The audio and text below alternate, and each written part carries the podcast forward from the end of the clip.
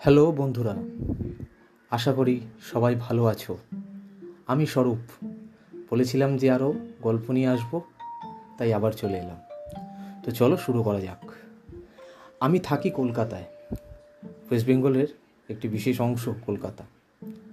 কদিন ধরেই তোমরা সকলেই শুনেছ যে একটি ঘূর্ণিঝড়ের ব্যাপারে। সেই ব্যাপারেই কিছু জানাতে আমি তোমাদের চাই। কি এই ঘূর্ণিঝড়? কেন এটি হয়? গত বছরের আমফান আর এ বছরের ইয়াস এবং তাদের ক্ষয়ক্ষতি সব নিয়েই আজকের আলোচনা। প্রথমে আমরা জানব ঘূর্ণিঝড় কি। ওয়েস্ট বেঙ্গলে আমরা জানি গরমকালে কি পরিমাণ গরম পড়ে। যদি ওয়েস্ট বেঙ্গলের ম্যাপটা দেখি, তাহলে দেখব ম্যাপের নিচের দিকে একটি সাগর আছে, যার নাম বঙ্গোপসাগর বা ইংলিশে যাকে বলে বে অফ বেঙ্গল যেখানে আমাদের গঙ্গা নদী গিয়ে মিশেছে। গরমকালে স্থলভাগের উষ্ণতা যেমন বেড়ে যায়, তেমন সাগরের জলের উষ্ণতাও বেড়ে যায়। ফলে জল গরম হয়ে গেলে সেটি বাষ্পীভূত হয়ে আকাশে উঠে যায়, গিয়ে মেঘের সৃষ্টি করে।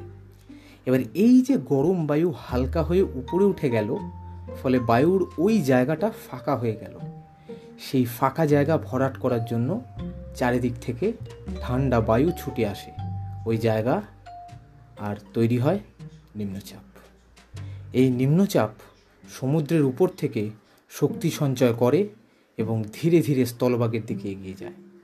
অনেক সময় এই নিম্নচাপের জন্য হালকা বা ভারী বৃষ্টি হয়, তবে সেটি যদি গভীর নিম্নচাপে পরিণত হয়, তখন সেটি ঘূর্ণিঝড়ের চেহারা নেয় এবং স্থলভাগে আছড়ে পড়ে। দু হাজার কুড়ি সালে আমফান আর দু হাজার একুশ সালে ইয়াস তাউটে তিনটেই কিন্তু ঘূর্ণিঝড়ের চেহারা নিয়েছিল এবং উপকূল অঞ্চলে ব্যাপক ক্ষয়ক্ষতি করেছিল।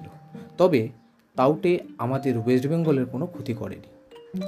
আমফান দু হাজার কুড়ি সালে মে মাসে আছড়ে পড়েছিল ওয়েস্ট বেঙ্গল, ওড়িশা এবং বাংলাদেশে।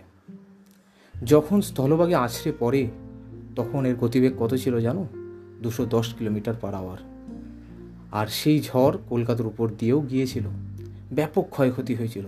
সেই সঙ্গে কত মানুষ ঘর ছাড়া হয়ে গিয়েছিল। কলকাতা শহরে হাজার হাজার গাছ পড়ে গিয়েছিল। প্রায় এক সপ্তাহ মতো ফোনের নেটওয়ার্ক খারাপ হয়ে গিয়েছিল। আর তার এক বছরের মাথায় আবার ইয়াস। যদিও কলকাতায় তেমন প্রভাব পড়েনি, কিন্তু এই ঝড়, ওড়িশা এবং ওয়েস্ট বেঙ্গলের কিছু জায়গায় ব্যাপক ক্ষয়ক্ষতি করেছে। আছড়ে পড়ার দিন, অর্থাৎ ছাব্বিশে মে, আবার ছিল পূর্ণিমা। ফলে ভরা কটালের জন্য সমুদ্র ছিল ভয়ঙ্কর উত্তাল। এর ফলে দীঘা আর এর উপকূলবর্তী অঞ্চলে সামুদ্রিক জলোচ্ছ্বাস বিরাট বিরাট আকার নিয়েছিল। যদিও সরকারের তৎপরতায় উপকূলবর্তী মানুষগুলো আগেই আমরা সরিয়ে ফেলতে পেরেছিলাম। বহু বিপর্যয় মোকাবিলা বাহিনী সঙ্গে সঙ্গে উদ্ধার কাজে নেমে যায় এবং সেটি এখনও চলছে। এখনও অনেক ঘরবাড়ি কিন্তু জলমগ্ন, অনেক এরিয়া এখনও কিন্তু জলের তলায়।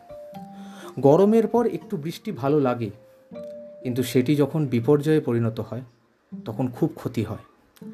বিপর্যয়ের পর তো ক্ষতি হয়ই, কিন্তু এত বিপর্যয় হচ্ছে কেন? আমাদের পরিবেশ ভালো আছে তো? আসলে আমাদের পরিবেশের উষ্ণতা দিন দিন বেড়ে যাচ্ছে। যার ফলে সমুদ্রের জলের উষ্ণতা বেড়ে যাচ্ছে। যার জন্য এরকম সাইক্লোন হচ্ছে এবং বিজ্ঞানীরা বলছেন এরকম নাকি ভবিষ্যতে আরও হবে।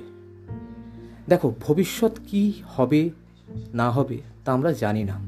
কিন্তু যেটা যাতে খারাপ না হয়, সেই ব্যবস্থা আমরা এখন থেকে নিতে পারি।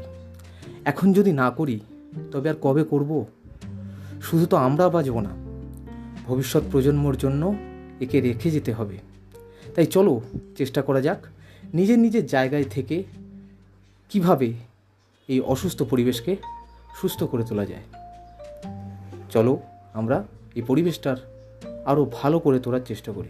ছোট ছোট পদক্ষেপ নিই যাতে এই ছোট ছোট পদক্ষেপগুলো বড় হয়ে গিয়ে একটা বিরাট আকার ধারণ করে। ওই এক এক কবির কথায় আশা করি কবির নাম তোমরা সবাই জানো, কবি সুকান্তের ভাষায়। এই বিশ্বকে শিশুর বাসযোগ্য করে যাব আমি, নবজাতকের কাছে এ আমার দৃঢ় অঙ্গীকার। আজকের মতো এইটুকুই। আবার আসব ফিরে, নতুন কোনো গল্প নিয়ে।